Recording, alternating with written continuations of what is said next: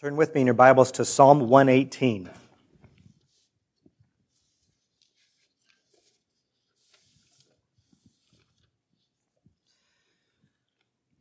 Psalm 118.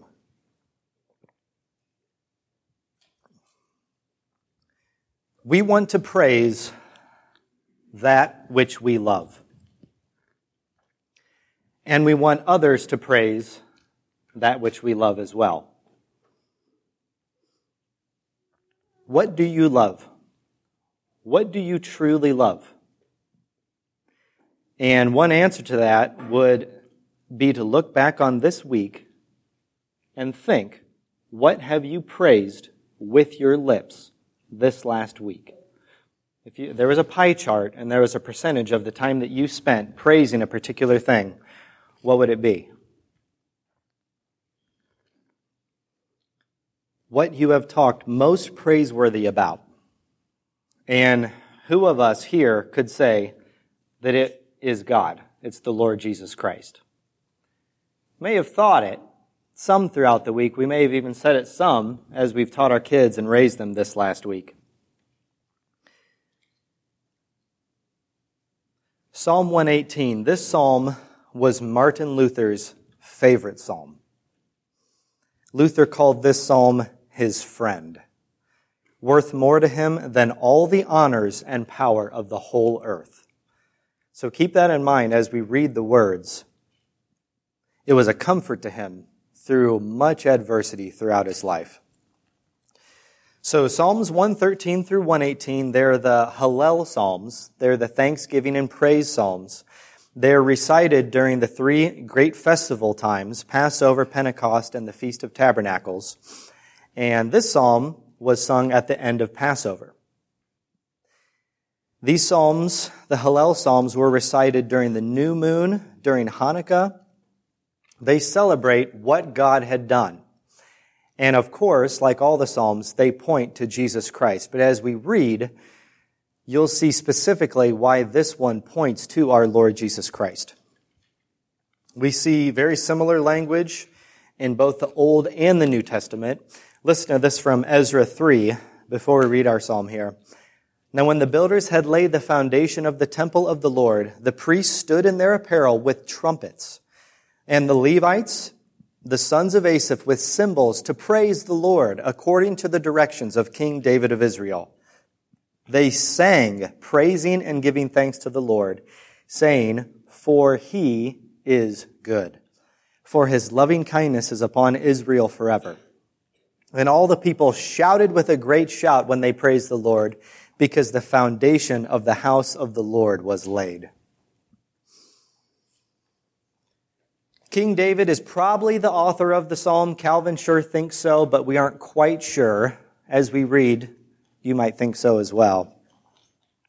Indeed, it's partly about King David, but mostly about our Lord Jesus Christ, the coming Messiah, when this psalm was written. It's about a man who is appointed to a high position among God's people. And this champion finds himself rejected by friends, by countrymen, and his enemies are violent against him, but he has faith in God. He sacrifices to God. He thanks God, and God blesses him. So if you'll please stand once more for the reading of God's word.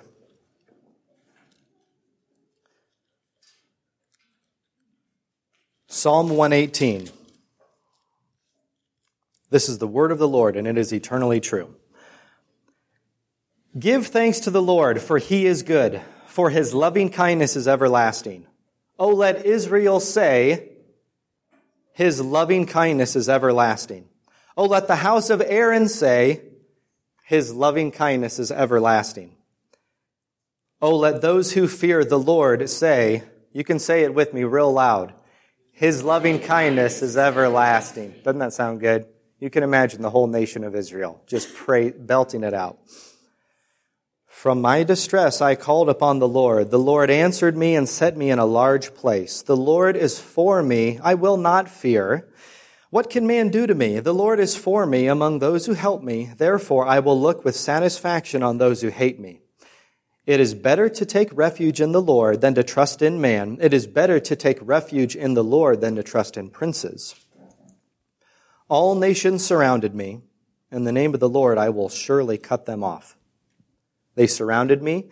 Yes, they surrounded me. In the name of the Lord, I will surely cut them off. They surrounded me like bees. They were extinguished as a fire of thorns. In the name of the Lord, I will surely cut them off. You pushed me violently so that I was falling, but the Lord helped me. The Lord is my strength and song, and he has become my salvation. The sound of joyful shouting and salvation is in the tents of the righteous. The right hand of the Lord does valiantly. The right hand of the Lord is exalted. The right hand of the Lord does valiantly. I will not die, but live and tell of the works of the Lord. The Lord has disciplined me severely but he has not given me over to death. Open to me the gates of righteousness. I shall enter through them. I shall give thanks to the Lord. This is the gate of the Lord. The righteous will enter through it. I shall give thanks to you, for you have answered me, and you have become my salvation. The stone which the builders rejected has become the chief cornerstone. This is the Lord's doing. It is marvelous in our eyes. This is the day which the Lord has made. Let us rejoice and be glad in it. O Lord, do save, we beseech you. O Lord, we beseech you, do send prosperity. Blessed is the one who comes in the name of the Lord. We have blessed you from the house of the Lord. The Lord is God, and he has given us light. Bind the festival sacrifice with cords to the horns of the altar. You are my God, and I give thanks to you. You are my God, I extol you. Give thanks to the Lord, for he is good, for his loving kindness is everlasting. This is the word of the Lord. Please be seated.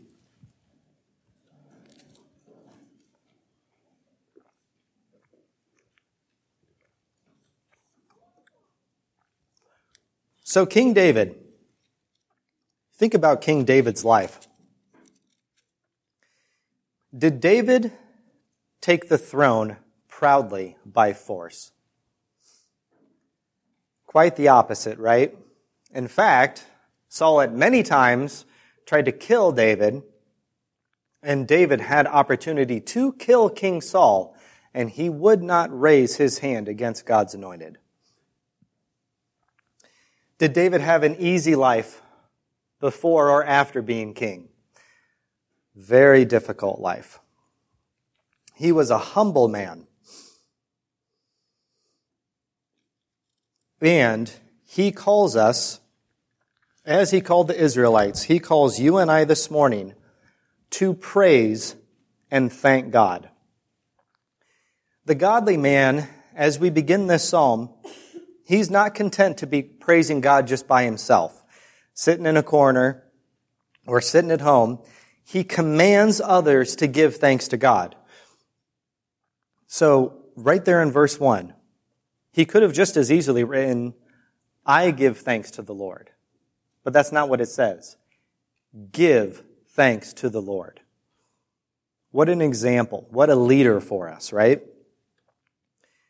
This is about giving praise to God and calling as many people to praise God as possible. That's our work. That's our work as Christians here.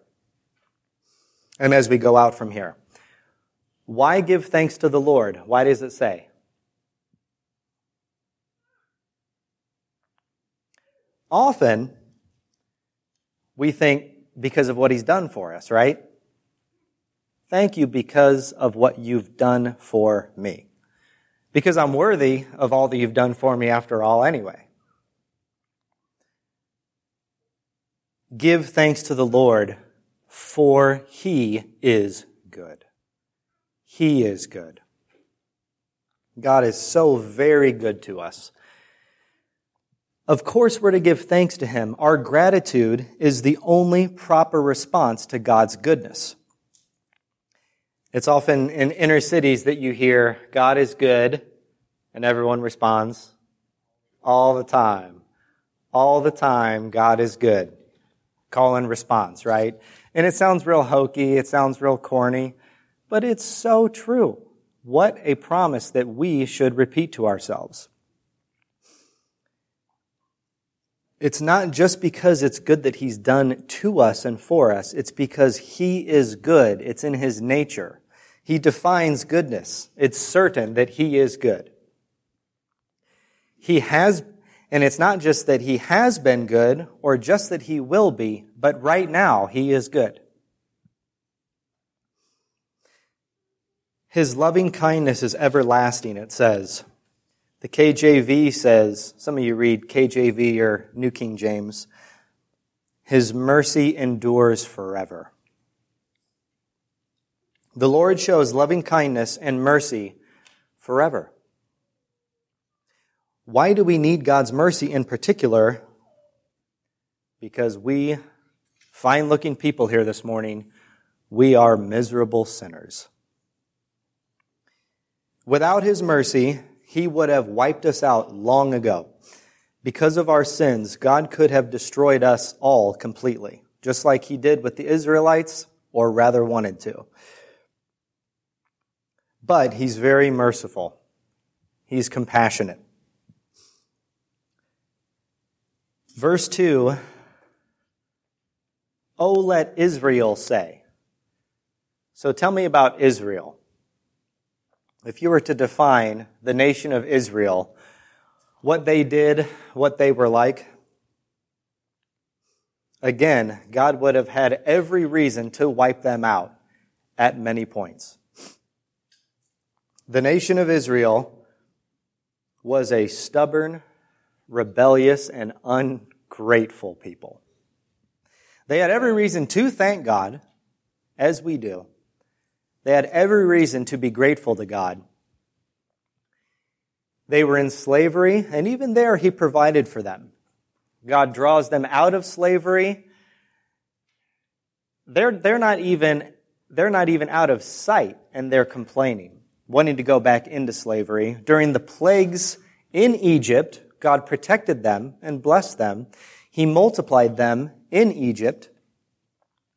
When God is giving them his law, the Ten Commandments, they totally, totally debauched themselves at the foot of Sinai. And God was ready to wipe them out. And what happens? Moses intercedes. Moses mediates.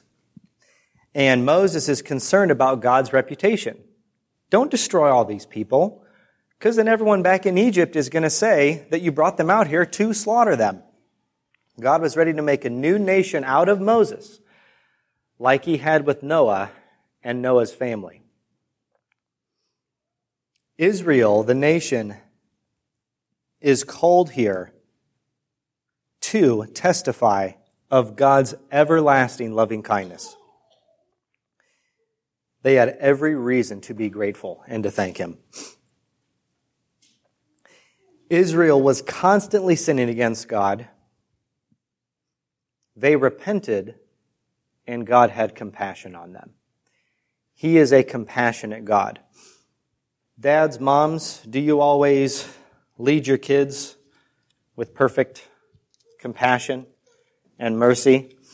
If God was as quick to anger as we are with our kids, we wouldn't be here. I'll say that. If you had a, if you had a video showing how quick tempered you are over certain things. Often it's the things that just inconvenience you that, ki- that your children do.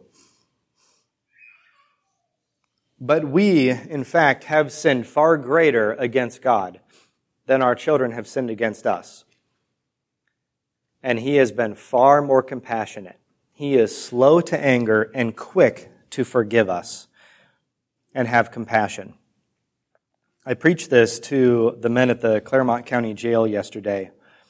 And Christian men, there, there are some Christian men there, and a couple of the Christian men, they know God's goodness, but one of them, he's been in jail, in and out of jail his whole life, and almost doesn't even know what life would be like outside. In fact, he said, it's almost easier for me to live as a Christian here in jail than it is outside. It's so easy to fall back into the same sins. It's often drugs. And he was really struggling. He's been, he was raised in a Christian family, and he's been a Christian as far as he can remember. He was really struggling knowing that God would forgive him because he knows God is merciful, but he continues to fall into sin, continues to fall into sin. And he said, Hell is where I, where I belong. Hell is where I deserve to be. That's where I, that's where I should end up, actually. And God's grace, His compassion, is for a man just like that, who realizes where he belongs in hell because of his sins. And it is not anything that we can attain. It's not anything that we can achieve for ourselves. We want, we want to build a system of religion that will save us, that will make us right with God. He, he's not going to have it. He's not going to have it. He will have grace and compassion on who he will, so that he gets all the glory. That's the house of Israel. Now, verse 3. Oh, let the house of Aaron say, His loving kindness is everlasting. So, what was Aaron responsible for, and why should he testify of God's love? Why should the house of Aaron praise God? God gave them permission to come near to him in worship. They saw and were involved with the sacrifices. They saw and heard the sins of the people regularly. They saw the blood that had to be spilled for the sins of the people. And they saw God's mercy and forgiveness all the time.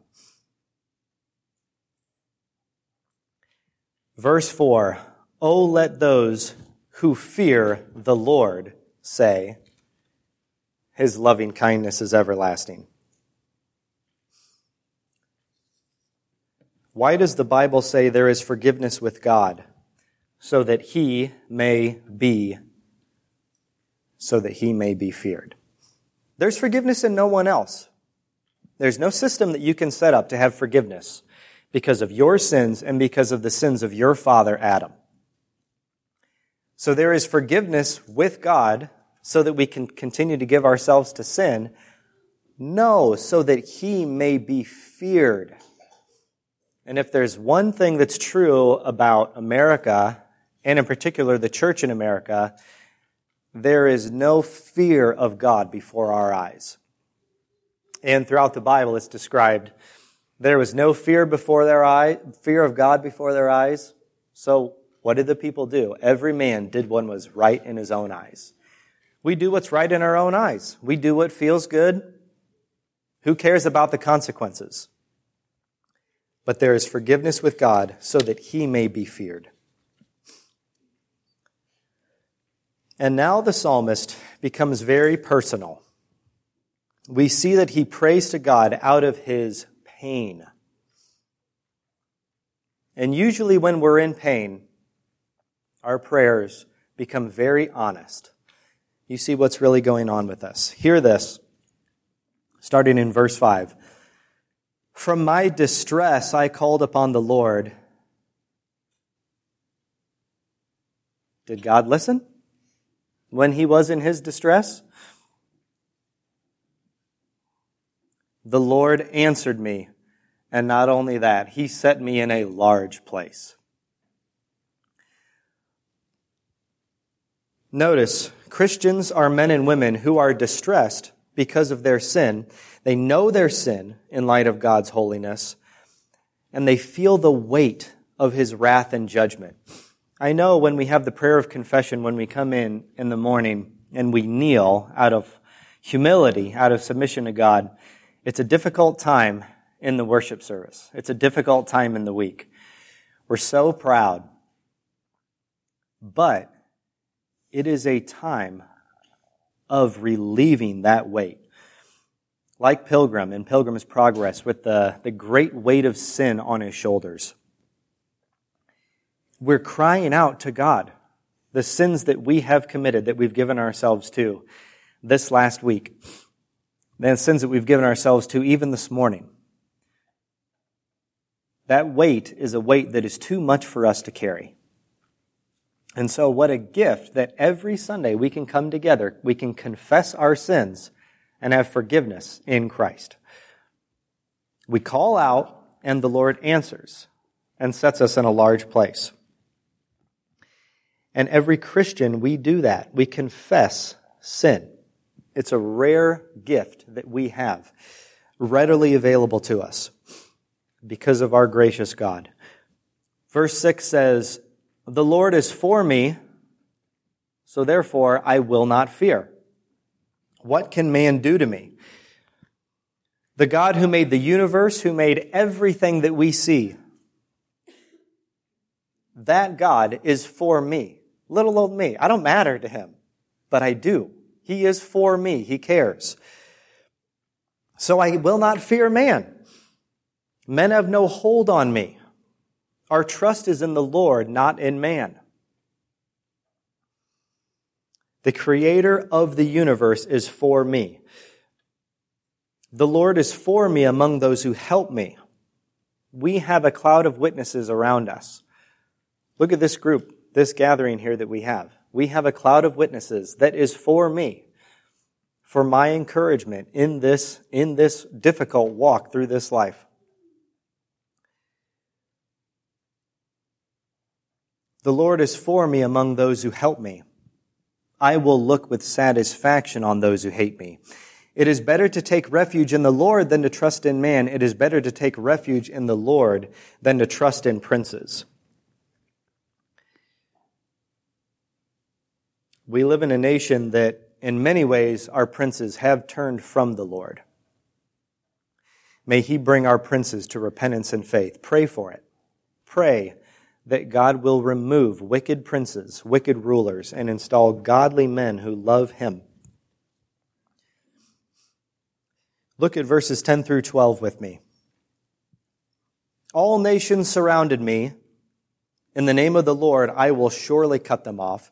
They surrounded me. Yes, they surrounded me. In the name of the Lord, I will surely cut them off.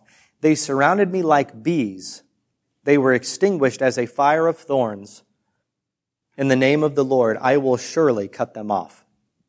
What's consistent with those verses? What do you read three times?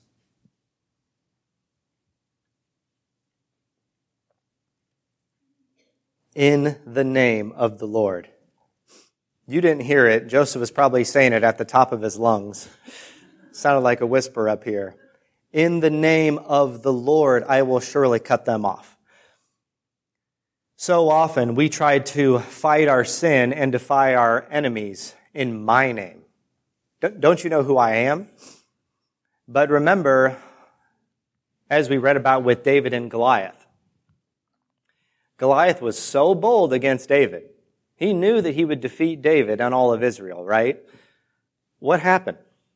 Little old shepherd boy David came in the name of the Lord of hosts and he cut that giant's head off with his own sword. It can't be in our name. It has to be in the name of the Lord. A strong tower. You might remember in Acts, listen to this account. A demon overpowers certain men. It's a terrifying account. Listen to this account in Acts 19 but also some of the Jewish exorcists. Do any of you kids know what an exorcist is? Someone who casts out demons. Demon. That's pretty terrifying, right? Who went from place to place, attempted to name over those who had the evil spirits the name of the Lord Jesus, saying, I adjure you by Jesus, whom Paul preaches, seven sons of one Sceva, a Jewish chief priest, were doing this.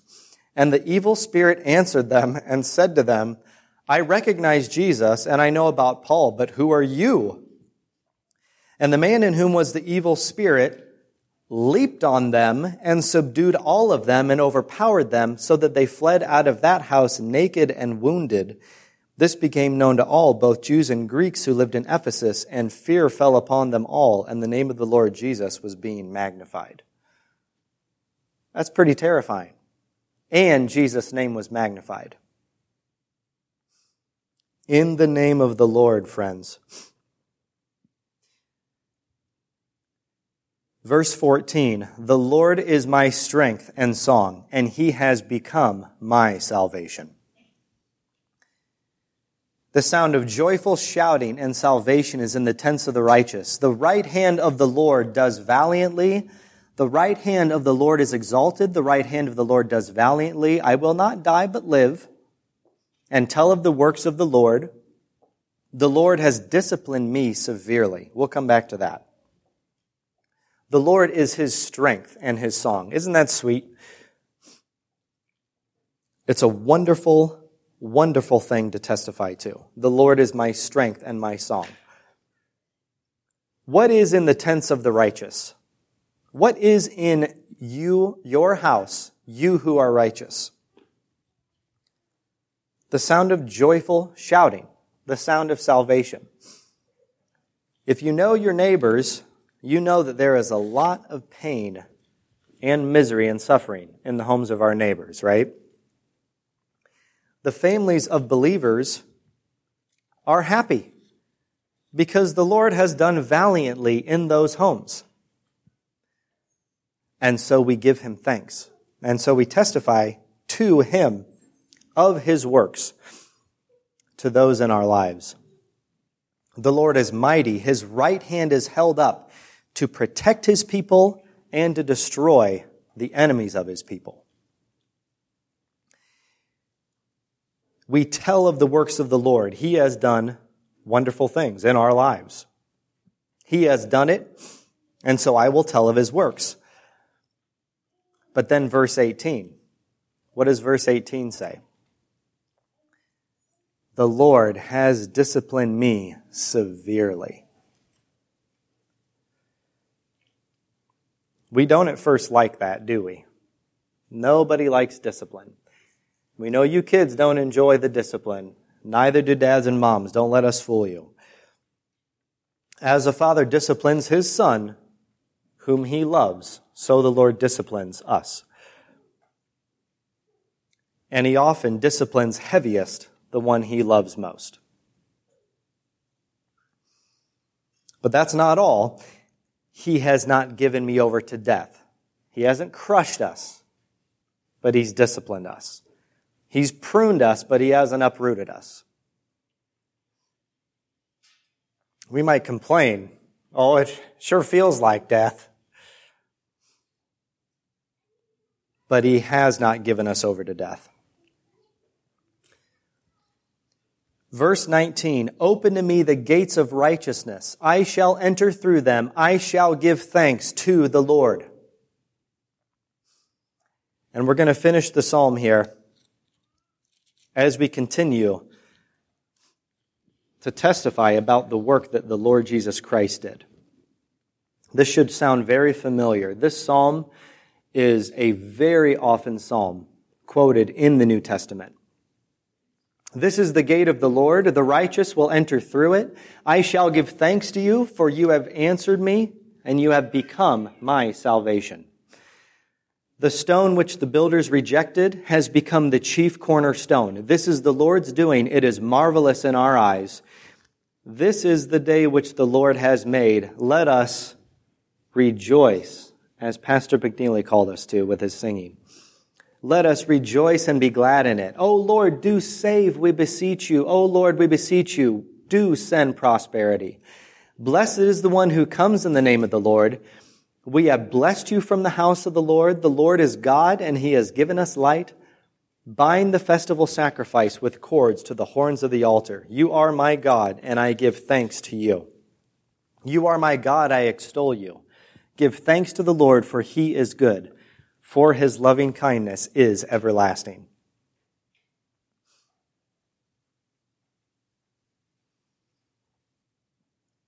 Matthew, Luke, Acts, Ephesians, 1 Peter, Revelation all testify to these verses. Jesus, in his typical offensive way, did you never read in the scriptures the stone which the builders rejected? Says to the religious leaders, it's marvelous in our eyes. Jesus looked at them, what is this that is written? The stone which the builders rejected has become the chief cornerstone. Everyone who falls on that stone will be broken to pieces, but on whomever it falls, it will scatter him like dust. Acts. He is the stone which was rejected by you, the builders. There is salvation in no one else. Listen to Ephesians 2.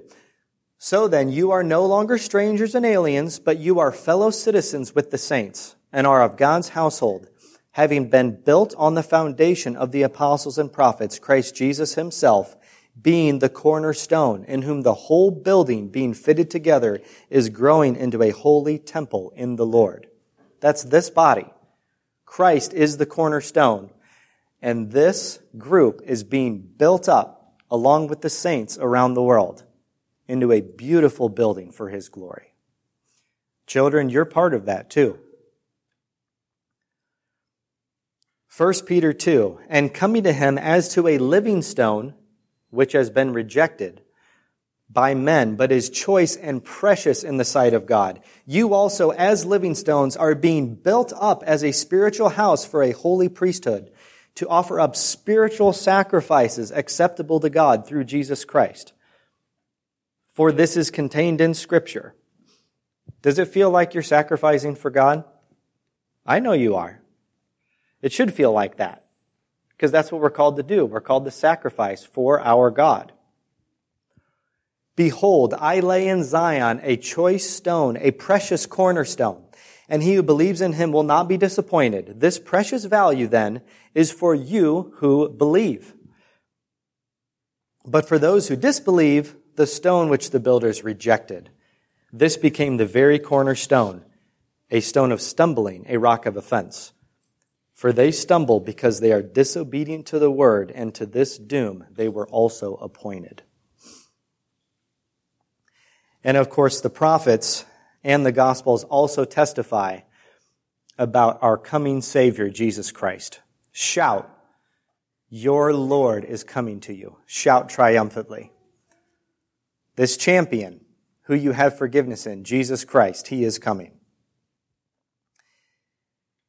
And in closing, verse 29, we end right where we began.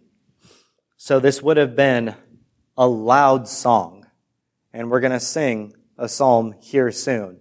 And it's beautiful. This psalm, if you guys listen to the podcasts, Monumental, Valerie Killingsworth died of cancer recently. And this psalm that we're going to sing, she said, was her favorite and most comforting psalm. So with this Psalm 118, there would have been a lot of instruments, a lot of singing, and it builds to a crescendo. Kids, have you heard a, the word crescendo? Probably kids of music parents know. It builds louder and louder. It builds up to this verse, Psalm 118, verse 29. Give thanks to the Lord, for he is good, for his loving kindness is everlasting. It builds to this climax. The people of God would have gotten louder and louder, testifying that He is good.